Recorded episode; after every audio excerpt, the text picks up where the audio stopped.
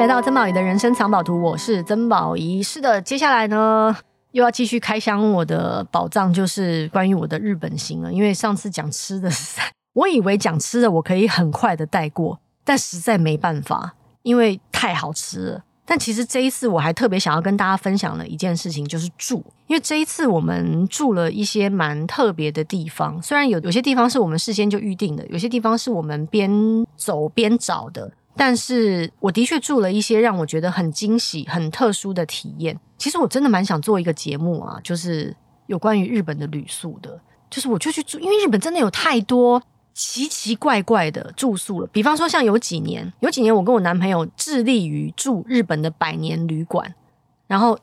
我真的也曾经住过那种，住完之后我觉得我中邪的，因为我就住在那个古战场的旁边，然后回来之后我整个人就很奶牛，很不舒服，然后就是那个民宿太冷了，然后住完之后回来整个人还去收惊，你知道吗？就是就是我也中过招，但是有些百年旅宿就是很有故事，因为日本很喜欢标榜就有哪些名人住过，比方说像这一次我们在仓敷住的那个仓敷的旅旅铺，它是一个老仓库。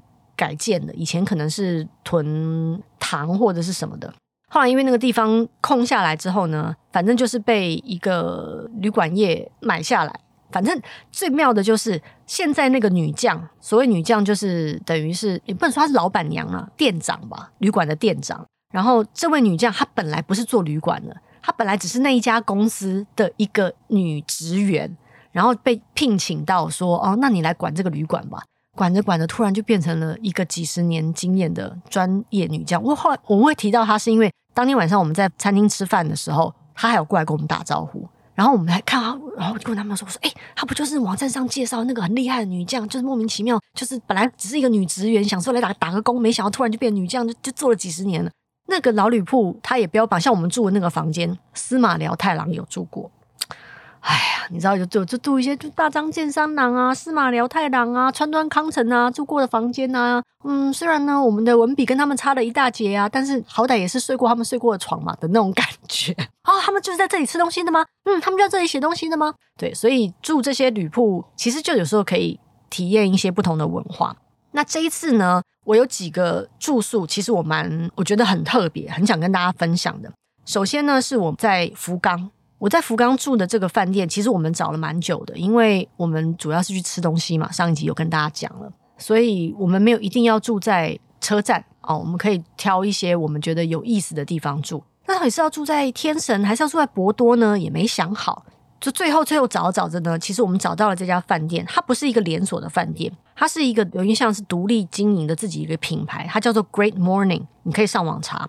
Great Morning 呢，它就是在天神跟博多中间哦，其实距离最近地铁站走路大概也就是五三到五分钟，一个独栋，走进去，其实你会感觉它就是一个哦，是一个独立经营的小小饭店的那种感觉。可是有很多细节，你会看到这个饭店很特别。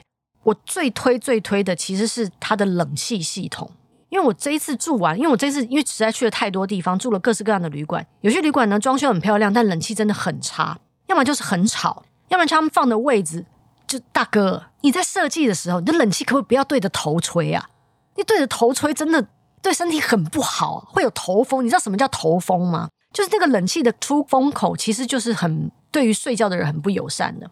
但这家饭店标榜呢，它的冷气是那种冷扇型的，也就是说，它很像有一种暖气不是那种一扇一扇的吗？它就是冷扇型的，所以它没有风吹的，它没有风吹出来的，它就是控制一个空间的温度。一面墙一面扇，然后整个空间就是恒温，因为没有风，所以没有声音，它很安静，所以也没有这个房间的这个角落很冷，那个房间的那个角落很热这样的问题。我觉得那个系统，我不晓得是特别贵还是它是新开发的，但我真心觉得所有的饭店甚至家里装了这个，我希望它是省电的系统，超棒的，真的超棒的，就是它真的是我睡觉觉得最舒服的一个冷气系统了。还有另外一个我很推的是什么？因为我们这一次在福冈住了三个晚上，时间比较长。那我们一长长期一起旅行的经验告诉我们，我们因为是旅行的时间一长呢，我们最好不要租房间太小的房型，很容易吵架。所以呢，我们就宁愿多花一点点钱订一个大一点点的房型，所以我们就订他们其中一个房型呢，是它有一个就是合式拉门，就隔离了房间、客厅，然后还有一个长条式的厨房，虽然只有电磁炉。重点来了，它的厕所里面竟然有一个桑拿。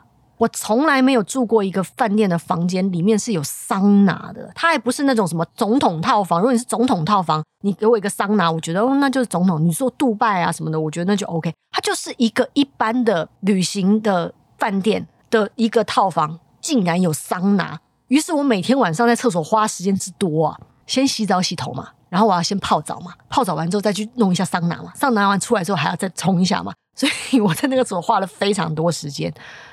我觉得很舒服，那个饭店让我感觉很舒服。那个房间的设计会让我感觉是什么？如果我是那个饭店的拥有者，我会留一间这样子的房间给我自己。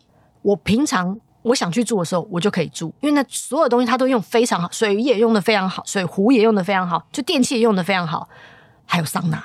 然后我不住的时候就租给别人住，还可以赚钱，你知道，就是有这种感觉。所以 Great Morning。我很推这个房间，其他房型我没有看到，但是这个房间我觉得是一个蛮不错的体验。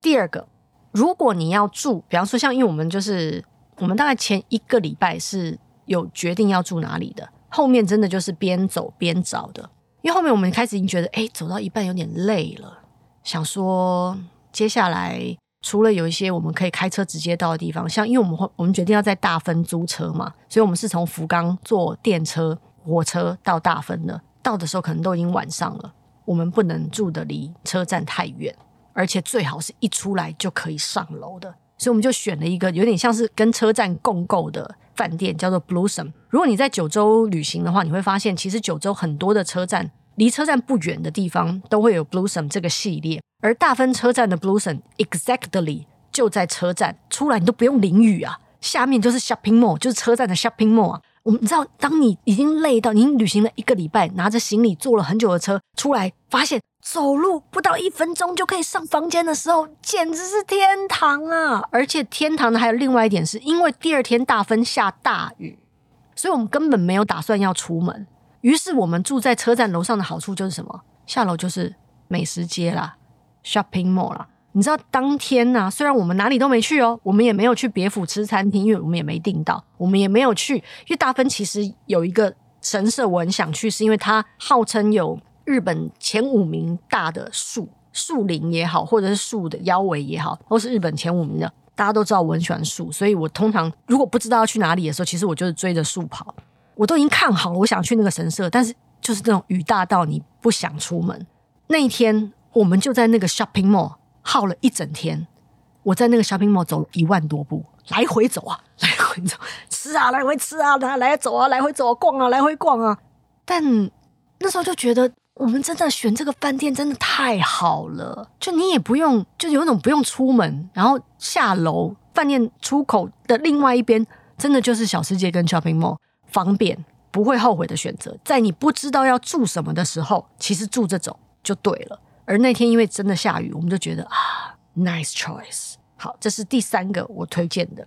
接下来呢，我们陆续住了一些地方，我不敢说他们很好，因为有的时候就是我们可能去了一些太乡下的地方，太乡下的选择就不是很多。那我在条件不是很充裕的情况之下，有一个我会选择日本旅宿的方式，就是看他们的大浴池。因为有时候你房间很小嘛，厕所就会变得非常小，就是小到那个马桶都没有办法摆正的那种小，就是马桶是斜的。然后呢，如果你是一个腿很长的，就如果我是姚明的话，我如果坐在马桶上，我的脚可以掉在浴缸里的那种小的那种厕所，这个时候有大浴池真的非常好。那我很喜欢泡日本的温泉，不管它是温泉池或者是大浴池，不管它是什么，我都很喜欢泡，是因为。当你真的泡过大浴池之后，你就会知道你在浴缸里面泡的那个水压、水温，跟它能够渗透到你身体里面的那个影响跟滋润是截然不同的。虽然很多人会说：“哎呀，大浴池大家都泡在里面，是不是很脏啊？”说实在的啊，我也没在管这件事的，因为一日本会规定大家都要洗完澡才进去嘛，这是第一个。你你也只能相信别人的啦，别人还嫌你脏嘞，你还嫌别人脏，这是第一个。第二个是因为我就是喜欢。所以我也没想那么多。你知道，我曾经去过一个，哦，真的有够衰的。我曾经去过一个旅馆，它也是因为厕所很小，所以我很坚持，我一定要去它的大浴池洗澡。但可能那个时候也是旅游旺季还是怎么样的，我也忘记看。因为哦，现在很多旅馆真的都很先进了，你只要打开他们的电视，他会告诉你，比方说他们大浴池的人多不多，他们的早餐餐厅人数多不多。我忘了看了，或者是我错估了他的建议。我那一次真的，我觉得我好像到了一个集中营哦，就是因为大家排队洗澡都脱光光嘛。你就看到大家都脱光光排队等莲蓬头的那个画面，真的相当荒谬。而我因为已经在排了，就很坚持，就又不想中途放弃回去房间洗澡，所以就排了。好，反正这一次呢，因为去的地方都很乡下，所以没有排队洗澡这个问题。那也因为我很喜欢泡大浴池，所以我在选旅社的时候，我就是会看，诶，这个大浴池可以看到海，诶，就它了，诶，它有不同的大浴池，而且它有号称海水大浴池，诶。就他了啊！他可以看到整个城市的浴池，哎，就他了。你知道，就是就是，总要有一个噱头。像我刚刚说，大分车站上面的那个 Blue Sun，它的大浴池就是在楼顶，也就是说，你当你在泡澡的时候，你旁边还可以听到火车哐隆哐隆哐隆哐隆哐隆哐隆的声音，然后你是可以看着整个大分的夜景，知道？泡澡就是已经泡到一个境界，就是你，你除了那个水很好，说实在，水好不好，有时候你也不知道。就是你说号称这个温泉有一种美容疗效啊，可以治风湿啊，可以治什么呃高血压，嗯，我不知道。但因为你也只泡个一天或两天而已，但是那个 view 的体验对我来说就是无敌。所以我这一次在四万石川或者是在大分，因为九州的的那个。温泉是很有名的，虽然我没有去到由布院跟别府，我甚至在平户，因为平户就是我是上一集有说的嘛，就是郑成功出生的那个小岛，就是泡了看到海的，可以看到整个平户大桥的那个大浴池，我觉得还是蛮好的。好，那这一集我最后要推荐的一个旅馆呢，就是尾道。上一集如果你有听的话呢，你就知道我在。旅程的尾端，我们就是在四国，等于是绕了一大圈之后，穿过四国的中间，然后沿着四国的北路，然后开在金治这个地方。特别介绍金治，我们为什么在金治停呢？除了它是那个濑户内海的那些桥的入口之外呢，金治最有名的就是毛巾。我们这次还去逛了毛巾博物馆、毛巾美术馆，买了一堆毛巾。他们说日本最好的毛巾就在金治哦，所以我们还去买了毛巾。总之就是。我们开车过了所有的桥，到了本州的第一站就是尾道。那我们沿路找的嘛，其实说实在的啊，到最后要找那个饭店的时候，其实我人已经超累的了，因为每天都在移动，然后也到了旅行的后半部了。其实最后在选饭店的时候，我眼睛都已经睁不开了。我就是大概看了一下，觉得诶好像这个离离车站又很近，然后看它的白色，因为它是一个，因为尾道就是号称可以骑脚踏车渡过濑户内海嘛，所以它那个房间里面是有一点设计感的，在床的后面，它有一个留了一个空间，可以挂两个脚踏车的架子。想说，嗯，很有设计感，感觉蛮现代的，就它了吧，不要想啊，你就定它吧，然后我就睡了。到了之后，妙了，我们先 Google 定位嘛，在哪里？它就定位在车站，我们开到那边车车站。车站只有两层楼高，饭店在哪里？没有饭店，可是它定位就在那里耶。你知道，因为我们是外国人，根本不知道该怎么办。我说那怎么办？我们就想说好，那我们先把车停下来，停在附近。我们先不要拿行李，我们在那附近找一下。后来发现，它真的就是在车站的二楼，也就是说，我们就住在车站真的楼上。因为我刚刚说的大分车站旁边的 Bluesen，它是车站旁边的另外一栋建筑物，没有。我的楼下就是卖票的。楼下就是售票亭啊，你可以听到他们过卡。然后呢，因为我们住的是边间的那个房间，所以你知道最妙的是啊，我们 check in 的时候啊，旁边都会有一些，因为为了环保嘛，所以他们现在房间里面都不会附那种盥洗用具啊什么，你就是直接在 lobby 的前台旁边自己就拿。比方说你需要牙膏啊、牙刷啊，你需要梳子啊，你需要呃什么，你就在旁边拿就对了。它是第一个我看到附耳塞的饭店。我想说附耳塞，这也太奇怪了吧！不管怎么样，先拿了再说，得附耳塞，因为你楼下就是轨道啊，晚上轰隆轰隆轰隆轰隆，就算它的隔音做得多好，你还是听得到轰隆轰隆。而且我跟你讲，货车特别大声，运人的没那么大声呢、啊，但是运货的特别大声呢、啊。所以你知道，当你哦，那个饭店其实其实房间很小，但是很五脏俱全。它的干湿分离的厕所做得很好，以空间感来讲已经是极致了。他甚至还在他的角落做了两个小沙发，意思也就是说，我们两个人可以坐在小沙发上上网啊，可以看火车来来去去啊等等之类的。但它有一个很可怕的设计是，它就是 exactly 冷气的出风口是对着人吹的，它是对着人吹的。我然后你知道晚上睡觉的时候，我是全副武装到什么程度吗？因为我都要戴眼罩嘛，眼罩我戴着，耳塞我戴着。然后呢，哦，因为最近在听杨博士的呼吸练习，所以脚上的、嘴上的胶布我也贴着。最后我还拿了一个围巾包住我的头，所以我整个人像卖火柴的小女孩，全部。你知道，如果我成为一个化石的话。可能未来的人会觉得说：“天啊，这女的一定遭受了很严重的酷刑吧？她的眼睛、耳朵、嘴巴全部都是被蒙住的啊，连头也被套住了。天啊，这一定是酷刑吧？没有，就是因为那个房间我只能全副武装的睡。可是除此之外，我觉得那个房间真的很漂亮，很棒的体验。在火车楼上，也就是说，你只要开了窗户，你现在就是我真的就在窗户上，我就喝着咖啡，就看着他下面人在等车。哎呦，上班时间到了，该上班了。哎，上课时间到了，该上学了。”哦啊，过了 rush hour 了哦，现在是比较悠闲的时候了。然后早班车是什么时候？晚班车是什么时候？你知道，因为我也住过东京车站饭店，它也是号称就是在轨道的上面，东京车站的楼上，但是都没有这么近。它真的很近，然后服务很好哦。唯一不好的是，因为我们我们时间太长旅行了，所以中间一定要洗衣服。我们洗过两次衣服，一次是在平户的那种，真的是路边大型的，还有停车场的那种洗衣店，大型的滚筒洗衣机，哇，那个洗完烘完，我觉得那是工业用的，你知道吗？就是洗完烘完之后，衣服之干呐，缩水之严重，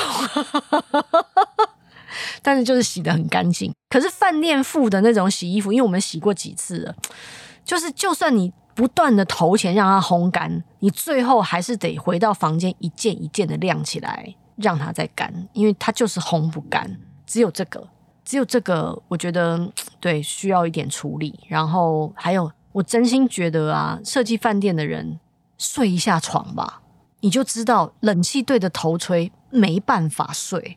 你睡一下，你就会知道那个设计真的不行。你们真的应该要想办法解决这个冷气的问题。但是我必须要说，它是一个很好的饭店，它是用的是席梦思的床，其实呢蛮好睡的。我没有掀开来哦，我们不是掀开来看说哦那个床怎么样哦，但就是刚好你知道，就床单拉起来的时候就看，哎，席梦思哎，难怪那么好睡，大概就是这样。其实我我觉得在日本旅行真的有很多各式各样不同的体验，像这一次我特别也想提的，不管是吃，像我特别做了一集是住，还有一个就是。认识我的人都知道，其实我旅行的时候也很喜欢找树嘛。像我刚刚说，我我就会上网看，哦，对，这边附近有一棵很大的树，那就是它了，就去吧。这一次我们还去了一个地方，叫做大山只神社，是在大山岛上面的。我为什么会去呢？是因为呃，网络上也说了，它就是濑户内海的一个能量点。因为这个大山只神社号称是日本最古老的庙之一。它拜的就是日本神道教的最古老的那些神哦，它里面还有一个就是神的关系图啊，神有不同的体系，然后中间的木开花野鸡还联姻，把两个家庭连在一起，然后反正它就是一个很老的神社。你知道，有时候去这些地方的时候，就会我不敢说会有很特别的体验，但是如果每一个地方都有所谓的能量留存的话。当每一个人去那里，都存着一种很虔诚的心，在敬畏天地也好，在感谢万物也好，他会在那里留下不同的能量。而时间长了，那个能量会越积越多。有的时候，我之所以会选择这些地方旅行，其实也就是因为你，你说我想在那里留下一些能量也好，或是我想要得到跟这些能量连接也好，我觉得都很。很好玩，对，我不敢说我是用一个朝圣的心情去的，但是我觉得很很有趣。然后，另外值得一提的是，我们要从四万十要去高知的路上，我们在网上找了一家咖啡厅。那家咖啡厅很特别，因为说实在的，那个地方真的很乡下，所以你只要上网查那附近的景点啊，其实差不多就是那几个。而他会推荐那个咖啡厅呢，因为它是昭和时代的咖啡厅，也就是它是一个很老的两代的咖啡厅了。它很特别的一个特色是，它外墙整面墙都是爬藤类，所以你从外面看进去，你会觉得，哎，这是一个咖啡厅吗？可能就是一个老房子吧。但爬整个爬藤爬满了它，然后现在是一对老夫妇经营的，很有古时候的风情，所以它也是红，它是虹吸式，它没有什么手冲这种东西的。而且妙了，这一次因为我去了几家老的咖啡厅，我会点一个只有我小时候会点的咖啡，叫做维也纳咖啡。所以维也纳咖啡就是一杯咖啡，然后呢上面会加奶油。因为小时候觉得咖啡很难喝，可是如果你加了奶油呢，我会先喝到甜甜的东西，然后呢再喝到一点奶油加咖啡的东西，最后再喝到咖啡。我觉得那是我接近咖啡的入门。然后但是长大了之后就会知道，哦，那其实咖啡有它其他好喝的地方。所以慢慢就会喝黑咖啡啊，或是不同 espresso 啊这些东西了。但是因为去了这些老地方，突然又有一种又回到过去的时候，而且真的不是每一家咖啡厅都有所谓的维也纳咖啡。所以我这一次喝了好几杯维也纳咖啡，我必须说我在那家老咖啡厅喝的那杯维也纳咖啡很好喝。然后他们竟然还有在做咖啡冻，咖啡冻也是老咖啡厅才会有的东西。好，反正一对老夫妇也很很 nice，很热情。但重点来了，四国通常大家提起四国的时候会想到什么？很多人都会想到的是遍路，因为四国也是一个很有名的朝圣之地嘛。你环绕着四国这样走一圈啊，就是有不同的庙，就像你去呃法国、西班牙的那个朝圣之路一样，你就是得徒步把它走完。然后我想说，哎，既然去了四国，虽然我们要走遍路了啊，不，个人本身没有要做这样的考验，但是好歹也应该去一个。遍路的庙看看吧，很特别的是，那家咖啡厅隔壁就是一家寺庙，它是遍路的第三十七间寺庙。如果我没记错的话，是叫岩本寺，岩本寺吧，这岩本寺。然后那个寺庙很特别，是因为它的寺庙旁边其实也有所谓的民宿，就是给呃旅行的人可以在那里行脚休息的。但也因为有很多不同的外国人去那边。广东话叫打金，就是就住宿啦。所以它有很多，比方说墙上啊，就会有些外国的朋友留下来的画啊，留下来的字啊，或者什么的，它就变成明明是一个很传统的地方，但是它又变成一个很国际化的地方。然后，嗯，那个寺庙很很很漂亮，虽然很小，但是我觉得能量很好，很庄严的感觉。其实那个寺庙也是我们很无意间去的，但有时候旅行常常会觉得。我们沿路，我我我我常常跟我男朋友说，我们真的是运气很好的人。其实很多时候，我们好像做了计划，但其实我们的计划又是有一搭没一搭的。有的时候我们就是走到哪就算哪，有的时候我们是根据某些灵感，然后去了一个地方。有的时候我们是因为老人家的帮忙。然后这一次我还特别想提的一件事情是我我去了一个港口，因为那个港口呢在福冈附近哦，因为它它是在。门司港跟下关的的附近，那门司港跟下关其实也是一个蛮重要的九州的门户口，是因为它不只是九州跟本州的一个连接点，下关就是马关条约的签约点，然后那个地方同时也是原平之战最后一战，就是源氏跟平氏的战争的那个战场，同时它也是岩流岛，也就是宫本武藏跟佐佐木小次郎决斗的那个岛。我必须说，那天的行程整个很 man、啊，又看了古战场，又去看了决斗场。我也不知道为什么突然就坐船去了。好，重点是，当我到了那个那个下了车站之后呢，我发现那个港口也是要坐巴士去的。我是一个一不知道接下来要怎么走，就会开始有点慌乱的人，所以我在那个车站口呢，就是有一种像无头苍蝇那样不知所措。这个时候突然出现了一位老太太，她其实根本一句日文也不会讲，她就是走过来。然后说，你们要去哪里？我我是我懂少し哈一点点日文，我知道她问我说，你要去哪里，所以我就指了那个中文，就是那个港口的名字给他看，他就带我到那个站牌，然后帮我看了时刻表，说这个时候这台车你们就坐上去就可以了。其实他根本我我也是猜的，但是我就心想说，你是谁？你为什么会突然出现在我面前？然后。知道我需要帮助，然后即使语言不通，还是给了我指引。因为的确，后来我们就坐上了那台车，就但我回过头来看，其实老太太已经不见了，我不知道她去哪里了。可是那一刻，我真的很谢谢，在旅行的过程当中，我遇到的所有天使们，不管是帮我们指路的老鹰，到沿路看到老鹰的时候，因为有时候有一次我们去海边，两家餐厅不知道要吃哪一家，其中有一家上面有老鹰盘旋，我就跟我男朋友说，就他的老鹰叫我们吃这家。不管你是动物，不管你是人，不管你是什么时候出现的 sign，我 get 到了，我去了那里，然后我得到了非常好的体验，我遇到了很好的人。我去感受了四万石川很干净的水，我遇到了不同，不管是大雨、大太阳的天气，我都无限感恩。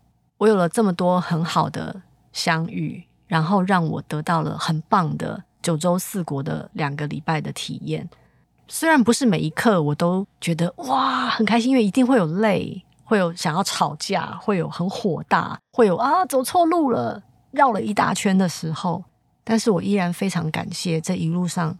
的每一个人给我们的帮助，即使有时候只是一个笑容，一个餐厅的服务员因为看到我们吃东西很开心，他也觉得很开心的那个笑容，我都会记得，那就是旅行最美好的事。希望大家在踏上旅程的时候也能够感受这样的美好。好，这就是我的日本行的系列，包括吃，包括住、玩，还有跟美好的事物相遇。用不同的心情旅行，就会打开不同的视野。祝福大家旅途愉快，希望大家能够给我们五星按赞、留言、写信给我们，我会在宝藏来信的时候跟大家分享。谢谢大家，Have fun，拜拜。